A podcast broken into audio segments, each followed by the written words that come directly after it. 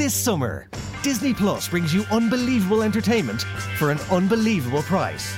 Join the rebellion in the new Star Wars original series Andor. That's what a reckoning sounds like. Embark on an intergalactic adventure with Disney and Pixar's Lightyear. To infinity and beyond. And enjoy every season of all-time hit series Family Guy. Wow, that could be really cool. Disney Plus. All these plus more streaming this summer for just $8.99 a month. 18 plus subscription required. T's and C's apply.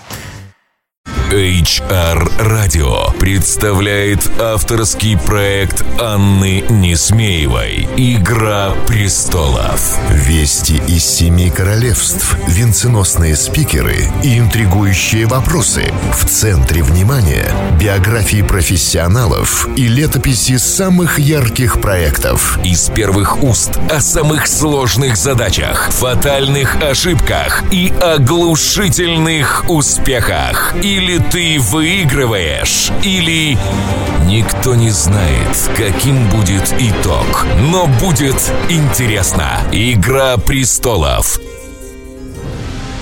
Здравствуйте, дорогие коллеги! HR и коммуникаторы, а также все, кто сегодня присоединяется к нам в эфире и будет слушать эту программу в записи. Это программа «Игра престолов» о людях, которые создают связи внутри компаний и о том, как эти связи работают. С вами я, Анна Несмеева, и сегодня у меня в гостях Мария Верченко, директор по массовому рынку московского региона компании «Вимпелком». Но и я знаю много лет Марию как эксперта, настоящего эксперта по созданию команд, эффективных команд. И вот в этом Спасибо качестве большое. мы, конечно, будем э, ее пытать и допрашивать. Отлично. Попробую рассказать все, что знаю. Ну что же, по традиции у нас первый вопрос. Э, Мария, наверное, у вас будет ответ какой-то нестандартный, потому что, пожалуй, вы у нас вот такой первый реальный представитель прям бизнеса-бизнеса, не HR, не коммуникатор, там никакой не консалтер, а прям человек живой из бизнеса. Скажите, какое самое сложное решение доводилось вам принимать вот в вашей профессиональной карьере? Ну, решений сложных было масса. Но вот сейчас э, первое, что вспоминается, я работала в достаточно крупной компании. А У меня была коллега, которая занимала аналогичную позицию, как и я, и через какое-то время а, я стала ее руководителем. И э, так получилось, что мне нужно было этого человека увольнять. А у нас были прекрасные отношения. Ну, это была достаточно сложная ситуация. Она еще связана была не только с эмоциональным фоном, а с тем, что мой сотрудник, э, она являлась мамой-одиночкой. Ну, это достаточно такой тяжелый был болезненный процесс, когда нужно было отступиться от своих эмоций, э, каких-то связей с этим человеком и просто хладнокровно принять это решение и как-то договориться и остаться еще после этого в нормальных человеческих отношениях. Вот была такая сложная ситуация. Ну, вообще, да, непростая ситуация. Вот э, вы во время всей своей карьеры работали э, именно в бизнес-подразделениях Да. и возглавляли крупные бизнесы там, в различных и банковских компаниях, и телеком-компаниях. А насколько женщине легко в бизнесе вообще? Нелегко, Э, скажу сразу. Э, Наверное, те, кто э, продвигаются, женщины, которые продвигаются по карьере, женщине больше, чем мужчине, приходится отделять э, свою гендерную принадлежность. Быть своей в мужской среде, играть по правилам мужчин, меньше говорить про семью, про свои какие-то личные вещи. Я это прям осознанно понимаю и вижу, когда мужчины могут себе позволить говорить про свое, а женщина больше абстрагируется в такой ситуации. Может быть, потому что она более эмоциональна, ее это увлекает и так далее. Ну вот а, был такой пример э, в моей практике. Мы организовывали тренинг, связанный с развитием персональных брендов э, для топ-менеджмента.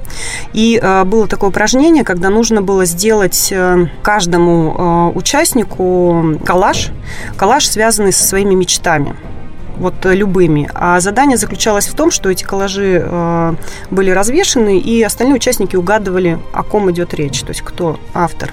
Так вот, э, в команде было две женщины, все мужчины участвующие, человек было, наверное, там порядка 15, они очень много э, в своих коллажах уделили внимание э, семье, своим личным мечтам, устремлениям.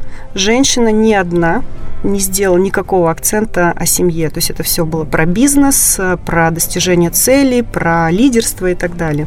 Меня это тогда очень сильно поразило. Это прям бросилось в глаза. А как вам кажется, это вообще э, это вынужденно или это естественно? Потому что э, ведь последние годы такая тема, как эмоциональный интеллект, как работа в команде, да, как какие-то э, ценности, которые интегрируют личные и корпоративные, эта тема очень популярна. Но одновременно мы говорим, что женщина фактически отрешается от своей эмоциональности, э, от того, что делает ее женщиной. Вот как в вашей ситуации, когда вам пришлось вашу знакомую, возможно, даже там близкую uh-huh. знакомую, мать-одиночку увольнять. И, может быть, к мужчине она бы пришла, поплакалась к руководителю, да, и как-то бы там этот вопрос решился. А к вам она вот с этим не пришла.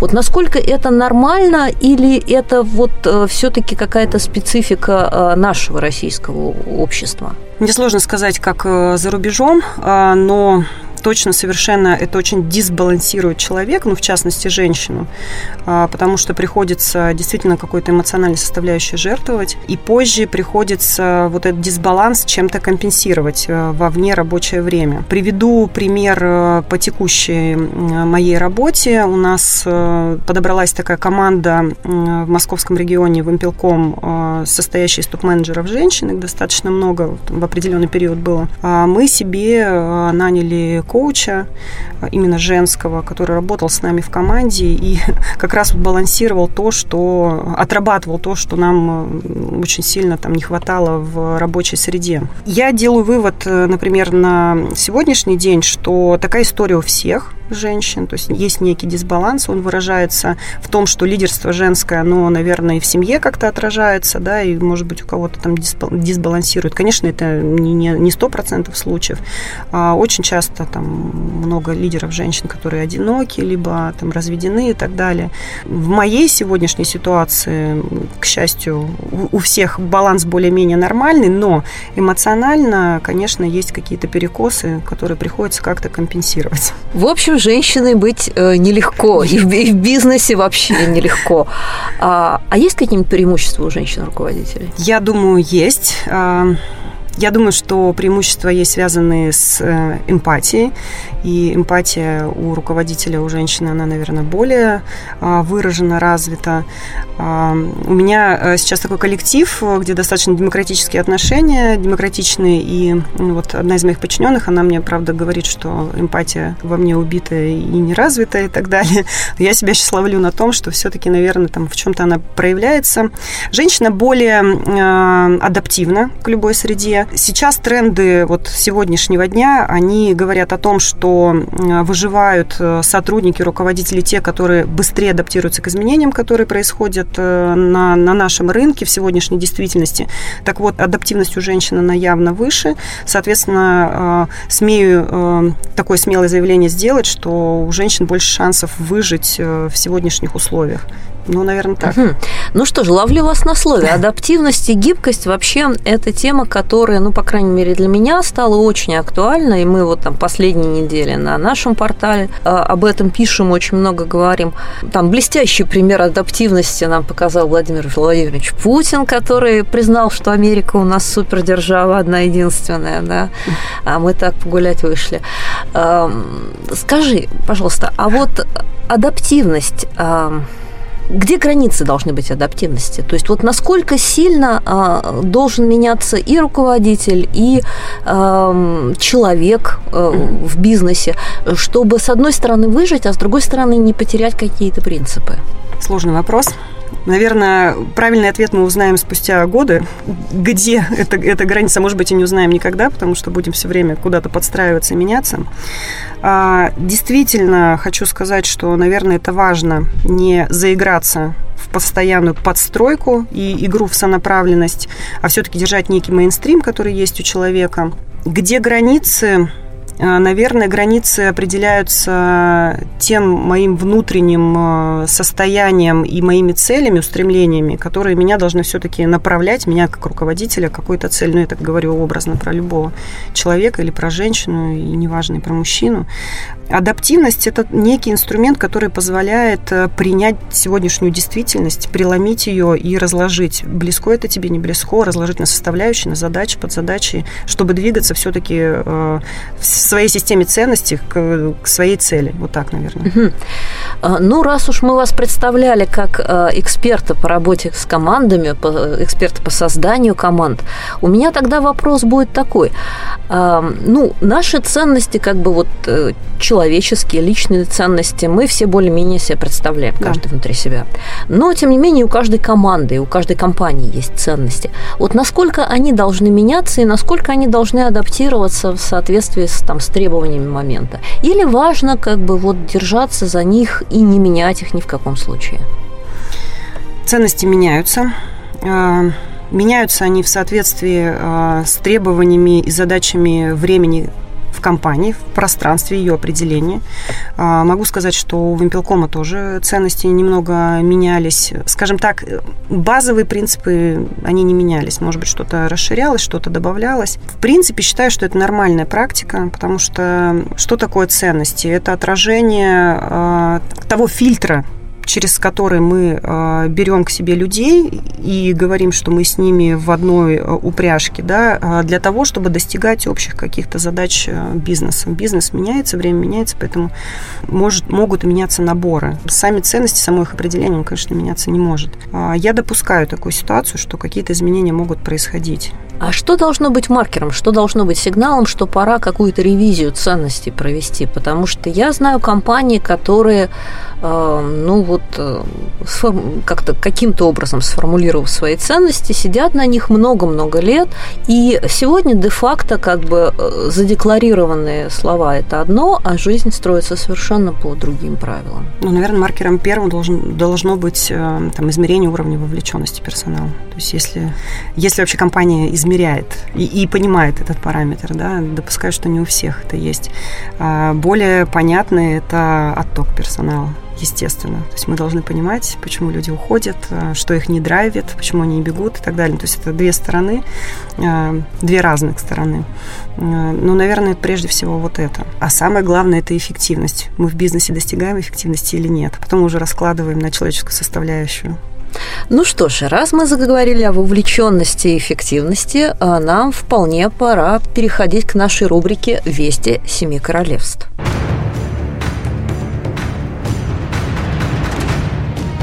Вести из Семи Королевств.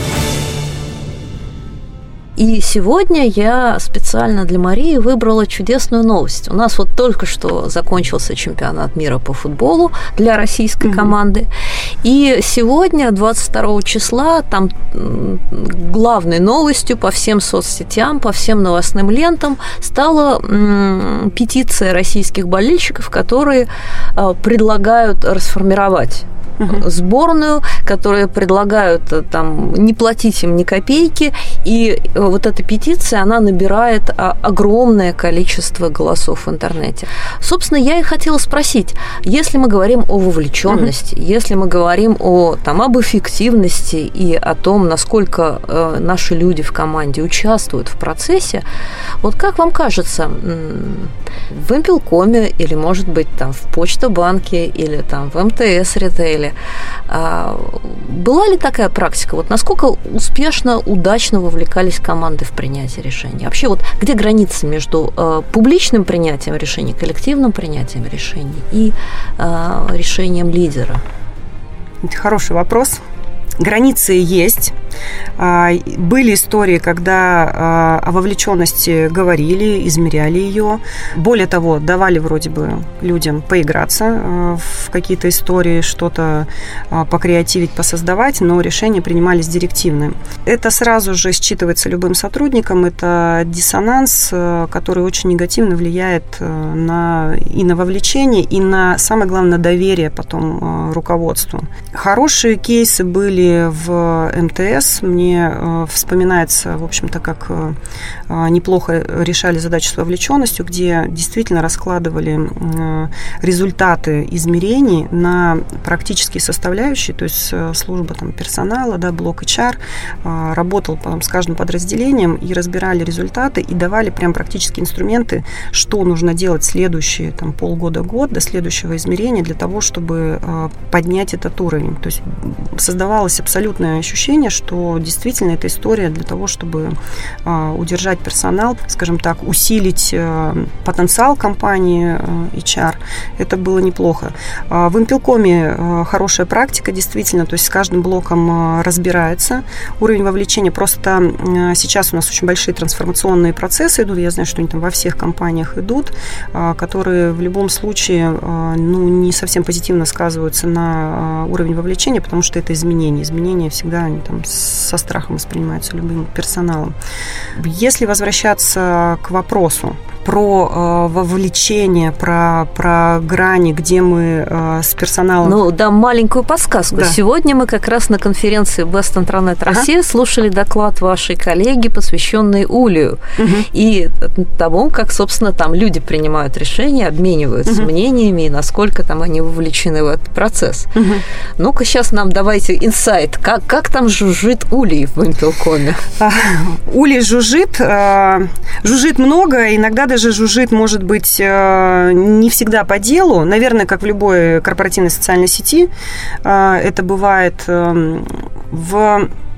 Я просто, если говорить про корпоративные социальные сети, сторонник э, конкретно социальных сетей, да, и в, мне сложно, когда много точек коммуникации с персоналом, именно онлайн коммуникации каких-то видов, да, в Импелкоме достаточно все-таки а, большую популярность имеет портал, а, у нас есть главный рупор а, еженедельный боевой листок от первого лица компании, который выходит в воскресенье, и в понедельник все сотрудники читают, и на самом деле это тоже мерило вовлеченности людей, потому что компания смотрит, э, насколько интересен контент.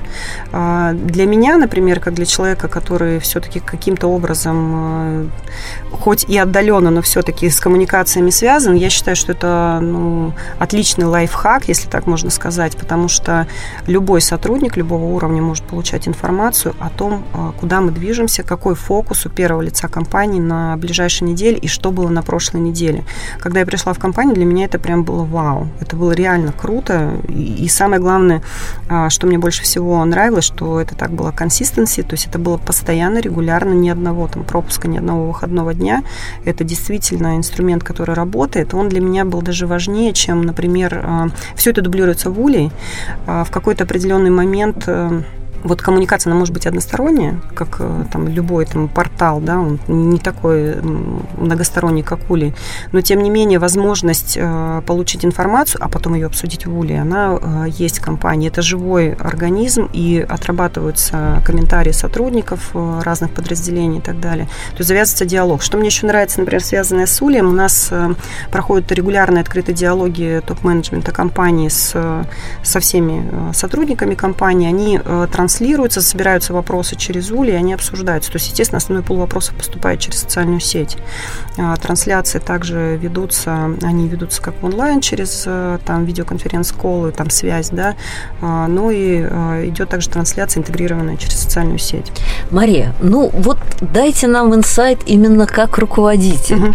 Мы поняли уже на всех конференциях, услышали, что Ули это круто, вот, а как руководитель, приходилось ли реагировать, ну то есть вы как менеджер, как угу. руководитель, получаете что-то для себя там? Ну, помимо того, что это возможность людей там что-то обсудить, вот для вас там что-то ценное. Есть что-то вы там узнали, что, что, что-то оттуда вынесли для себя? Ну, у меня, а, наверное, ответ такой же, как в предыдущие мои опыты использования социальной сети. Это площадка, которая позволяет получить э, самую многогранную, самую честную обратную связь от людей, которые на самой передовой, где где-то далеко, через несколько уровней э, позиционных э, от руководителя.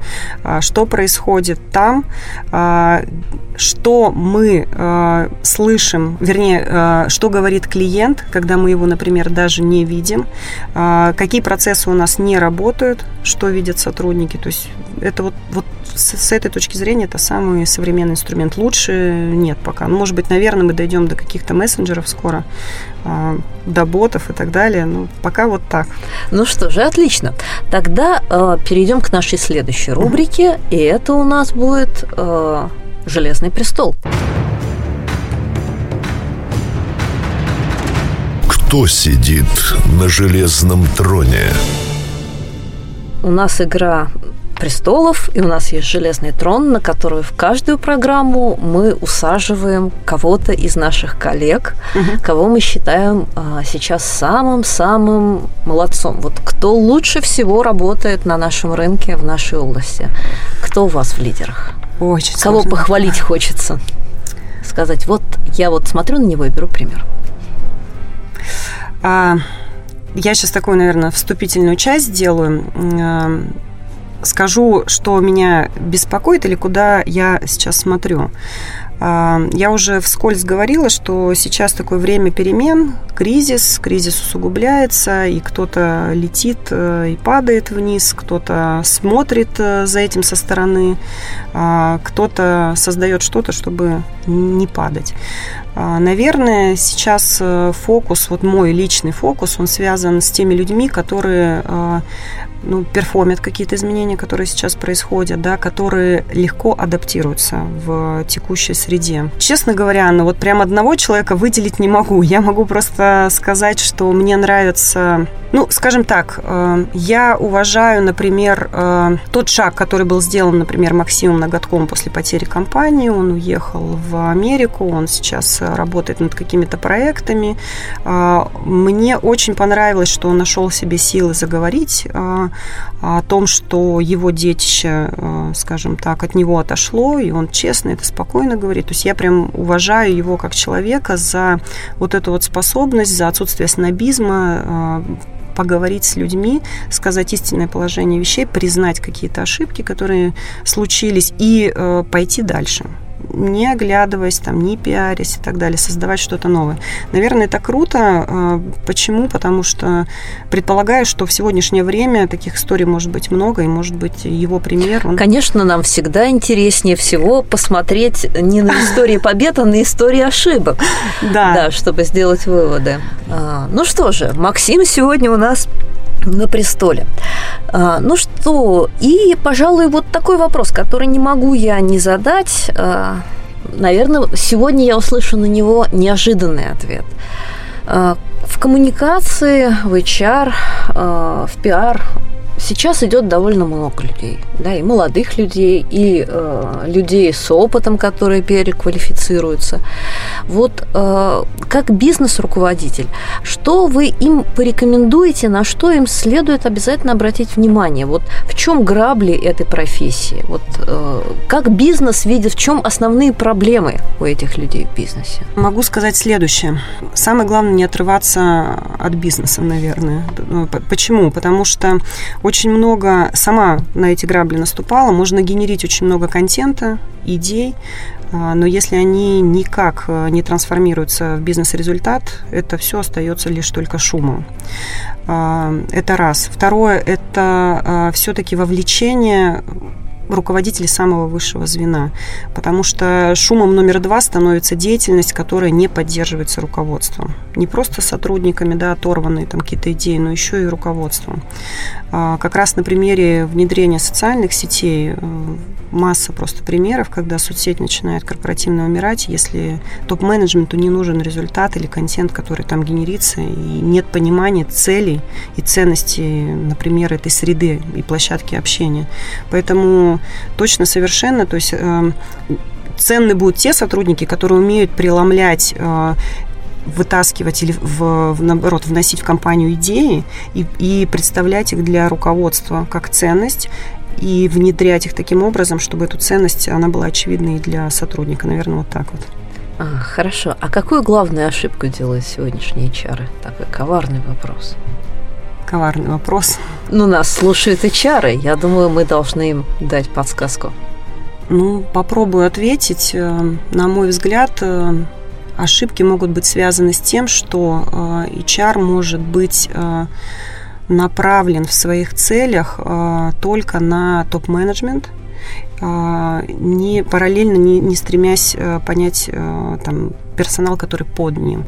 Что э, я имею в виду? Я имею в виду, когда мы начинаем играть в какую-то политику двойных стандартов. Когда мы слышим одно, трансформируем другое, это какая-то нечестная игра становится, э, ложь легко считывается персоналом, и э, обращается это в то, превращается, что сотрудник воспринимает уже там конкретные действия, например, HR, как политику компании. Ну вот, наверное, надо быть честным самим собой, а, уметь объяснять сложные вещи, которые сейчас происходят, да, в том числе, например, там, по сокращению персонала. Это, этого вопроса сейчас много везде. А, не, не, не терять свое лицо в таких процессах. Итак, будьте честными, открытыми и смотрите вглубь себя. Ну что ж, совет, который не теряет актуальности в любое время. Да. Хорошо. Ну и, собственно, завершая нашу программу, э, традиционный, опять-таки, наш последний вопрос. Над каким проектом, Мария, сейчас работаете? Что сейчас больше всего вот беспокоит, волнует, занимает время? Больше всего сейчас э, волнует, и это правда. Э, у нас такая глобальная э, трансформация идет в компании. Э, она связана с тем, что э, мы оптимизируем многие функции, часть выводим на аутсорс и в общем-то, пытаемся выполнить э, бизнес-цели меньшим ресурсом. Интересно э, наблюдаю что э, люди оказываются на, на вроде бы на мой взгляд я оставляю лучших и оказывается что эти лучшие абсолютно не способны выживать вот в условиях ограниченного ресурса. И связано это с тем что не, не потому что они не могут много задач выполнять а все-таки вот с установками в голове со способностью принимать изменения и быстро реагировать на них. А, получается так, что э, я на сегодняшний день признаю, что приходит э, время э, нового поколения, что ли, там, новых людей в бизнесе. Даже, может быть, с отсутствующей экспертизой, но приходится признать, что... Готовых меняться. Да, абсолютно, готов, готовых меняться. Очень быстро принимать большой объем информации. И самое главное, не просто принимать и исполнять его, но и легко реагировать на неуспехи. То есть не Э, покрывать э, То есть голову. не демотивироваться. Да, абсолютно. То есть вот э, люди с такой очень сильной, наверное, эмоциональной системой внутренней, получается, что я даже смотрю на молодых людей, которые в компании отработали там 5 лет, и понимаю, что а, они уже настолько с атовизмом каким-то, что дальше нам с ним точно не по пути, потому что они не готовы меняться. Наверное, там мой совет радиослушателям, которые есть, все-таки начать вот принимать изменения времени, они у нас идут по всем фронтам, просто а, быть с открытым взглядом, open mind, а, в общем-то, быть открытым и готовым к любым изменениям. Ну что же, на этой э, захватывающей ноте мы подводим итог нашей сегодняшней программе. Э, с вами была я, Анна Несмеева и Мария Верченко. Это была «Игра престолов» на волнах HR радио. Прощаемся с вами до следующего четверга. До встречи. Удачи всем. Игра престолов в эфире HR Radio. If you're on air broadband, did you know you can also get amazing deals on mobile? For just $9.99 a month for a year, add mobile and get no limits 5G data, unlimited calls and texts, plus 30 gigabits of data for your holidays in the EU. Pretty good. Sign up today at air.ie. Air, let's make possible. 9.99 a month for Air Broadband customers, 19.99 a month thereafter, subject to 5G coverage and availability. For full details, fair usage and T's and C's, see air.ie.